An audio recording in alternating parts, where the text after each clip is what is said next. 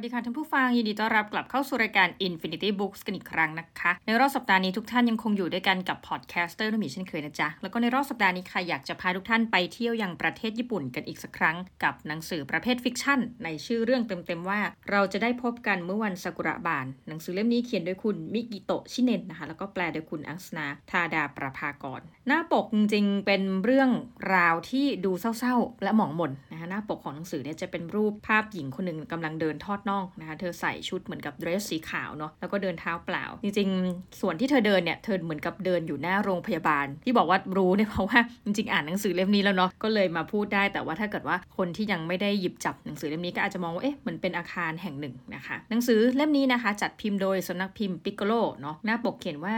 เมื่อการมีชีวิตอยู่ของใครคนหนึ่งเป็นเรื่องปาฏิหาริย์สำหรับใครอีกคนโอ้โห จั่วหน้าปกมาก็เศร้าแล้วนะคะ ส่วนหลังปกนะคะต้องบอกว่าชีวิตนี้เราไม่เคยเจอต้นซากุระที่แบบมีขนาดใหญ่ขนาดนี้มาก่อนนะ ถ้าเกิดว่าใครเป็นแฟนพันธ์แท้ประเทศญี่ปุ่นนะเดินทางไปบ่อยๆ เล่าให้เราฟังทีว่าจริงต้นซากุระเนี่ยสามารถที่จะแผ่กิ่งก้านใหญ่ไปได้ขนาดไหน เพราะว่าต้นที่เราเห็นหลังปกเนี่ยใหญ่มากนะคะ แล้วก็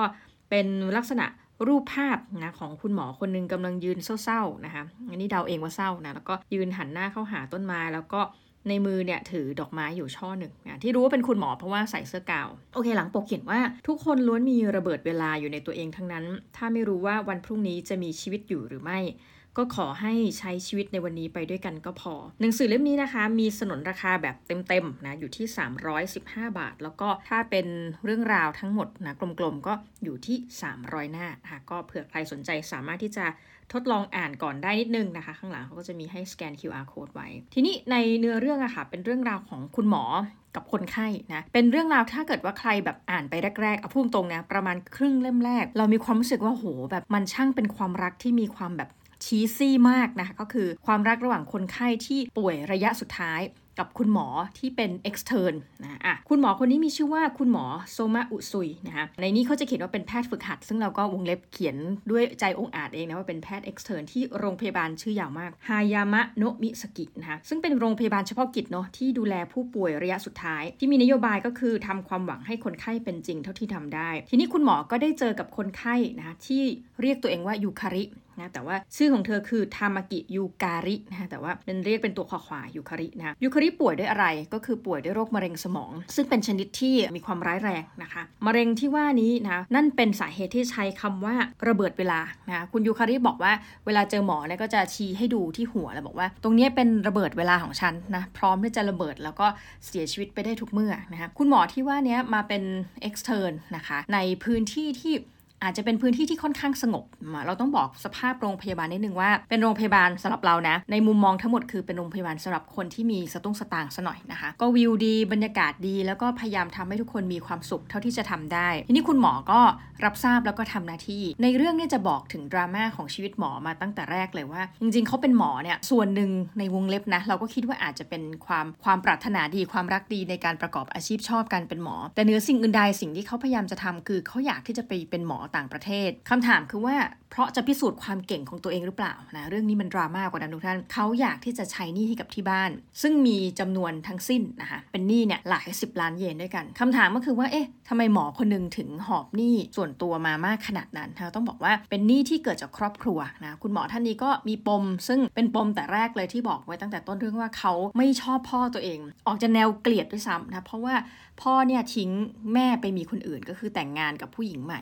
ในช่วงเวลาที่เหมือนกับที่บ้านโดนโกงอะเป็นอันรู้กันว่าคุณพ่อเนี่ยน่าจะเป็นคนทำงานเพียงคนเดียวแต่เดิมในบ้านนะพอโดนโกงปุ๊บนะก็พยายามจะใช้หนี้นะคืออันที่จริงเนี่ยฟังดูเหมือนใช้หนี้จนจบแล้วนะคะแต่จริงๆก็ไม่สุดท้ายเนี่ยทำให้ที่บ้านเขายังเป็นหนี้อยู่ประมาณสักกลมๆก็คือ 30 กว่าล้านเยนนะคะหมอเองก็มีความรู้สึกว่าโอ้โหแม่เขาเนี่ยจากคนที่อยู่มีชีวิตอยู่ตามปกติเนี่ยพ่อมาทิ้งหนี้ให้พร้อมคือหนีหายไปจากชีวิตเลยนะแล้วก็ส่งเป็นโปสการ์ดมา แล้วก็คือรับทราบว่ามีผู้หญิงคนใหม่แล้วนะคะและในอีกเวลาไม่นานก็เหมือนกับไปไปเที่ยวอะ่ะเหมือนไปทัวร์แล้วก็ตกเขาเสียชีวิตอะไรประมาณนี้คือตายไปพร้อมกับหนี้ที่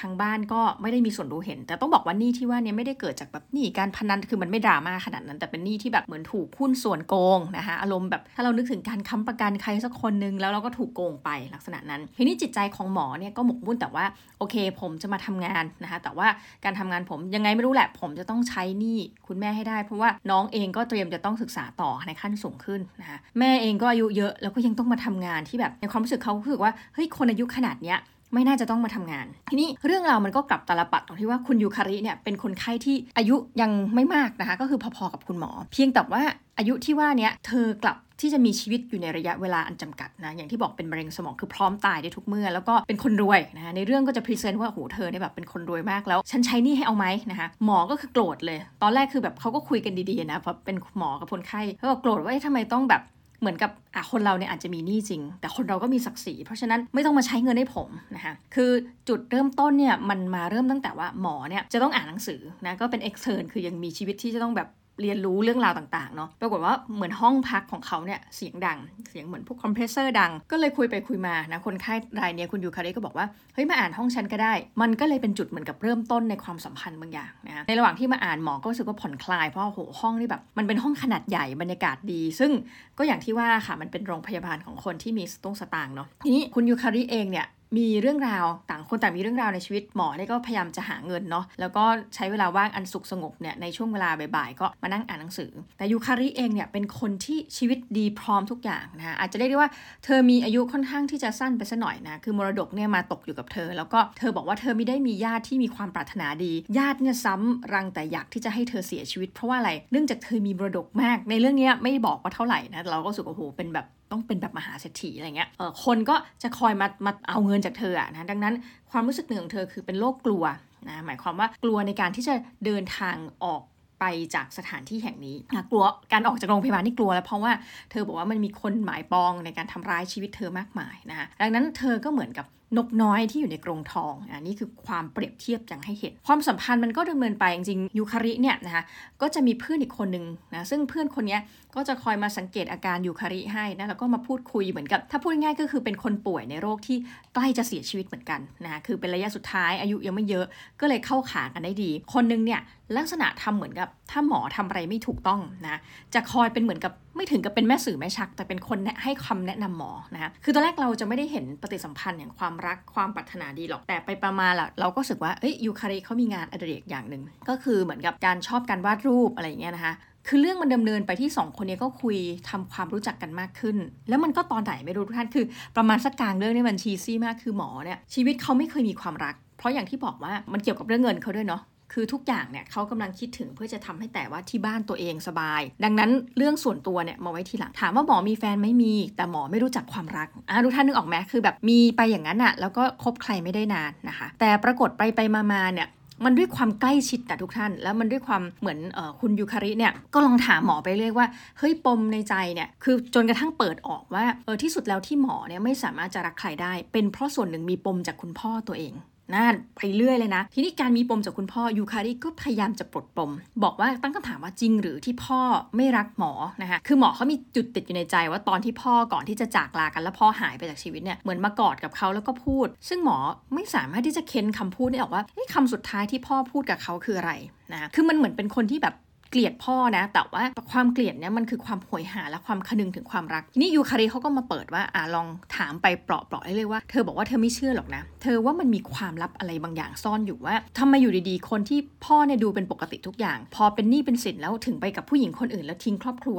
มันผิดวิสัยคนที่ดูเสมือนว่าจะรักครอบครัวในระยะแรกนะเธอก็จนกระทั่งเอาที่สุดแล้วทุกท่านไขปริศนาว่าที่สุดพ่อเนี่ยพ้นความผิด อะแต่ว่าเรื่องมันเหมือนกับนิยายสืบสวนสอบสวนมากนะ พอไขปริศนาตรงนี้ได้ปุ๊บเราก็มีความรู้สึกว่าความสัมพันธ์ของสองคนนี้มันก็พัฒนาขึ้นนะคะ มันก็เปลี่ยนไปในทิศทางที่ต้องบอกกันตามตรงว่าเป็นเชิงบวกเลยแหละก็คือแต่หมอเนี่ยเหมือนกับ present ตัวเองว่าเป็นคนรักยูคาริข้างเดียว และในที่สุดก็พยายามจะปลดล็อกยูคาริโดยการที่แต่เดิมเนี่ย เธอเป็นโรคกลัวคนมาทำร้ายเธอใช่ไหมก็แอบพาเธอเนี่ยไปเดินไปเดินห้องสมุดไปเดินนู่นนี่นะคะแอบไปสองคนโดยที่เขาบอกว่าโรงพยาบาลเนี่ยมันมีทางลัดอยู่ ถ้าอยากจะไปให้ไปทางนี้ก็ทำให้เหมือนกับว่าหนึ่งคนที่จะมาตามเนี่ย ก็ไม่มีอีกต่อไปนะคะและในกาลเวลาต่อมา เดี๋ยวเราขอจบเรื่องประมาณนี้กันแล้วกันว่าเฮ้ยฟังดูมันเป็นเรื่องที่ดีมากนะคะแต่สุดท้ายหมอเนี่ยเหมือนตอนที่เขาเป็น extern แล้วจบเขาต้องจากไปเนาะยูคาริเองก็บอกว่าให้ลืมฉันเสีย โอ้โหตรงนี้ที่เรามีความรู้สึกว่าเฮ้ยมันมันชีซี่มากๆเลย แต่ว่าหลังจากนั้นทุกท่าน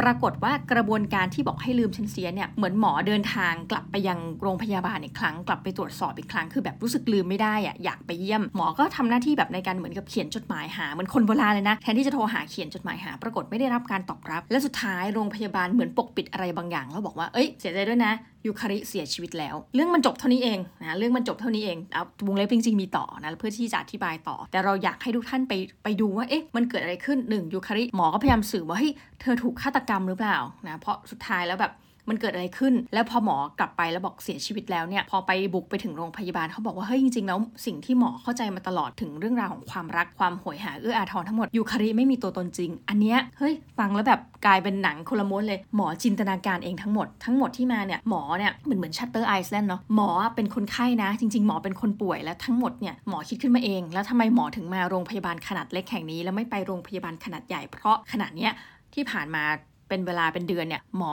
ได้รักษาตัวเองแล้วยูคาริที่เขาคิดขึ้นมาทั้งหมดเนี่ยมันเป็นจินตนาการเอาแล้วทุกท่าน เรื่องนี้มันสนุกดีพอมาถึงตอนแรกกลางเรื่องรู้สึกชีซี่มากความรักพอมันไปครึ่งหลัง มันเป็นเรื่องการสืบสวนสอบสวนว่าสิ่งที่ได้รับข้อมูลมาจริงหรือไม่โรงพยาบาลแห่งนี้มีอะไรปกปิดหรือเปล่า ผู้อำนวยการกำลังหลอกอะไรหมออยู่หรือเปล่า ก็ฝากกันไปติดตามกันด้วยนะคะสำหรับหนังสือเล่มนี้ซึ่งต้องบอกว่าครึ่งหลังสนุกเลยนะคะ เราจะได้พบกันเมื่อวันสกุระบาลสำหรับวันนี้ขอลาทุกท่านไปก่อนนะคะกับ Infinity Books สวัสดีค่ะ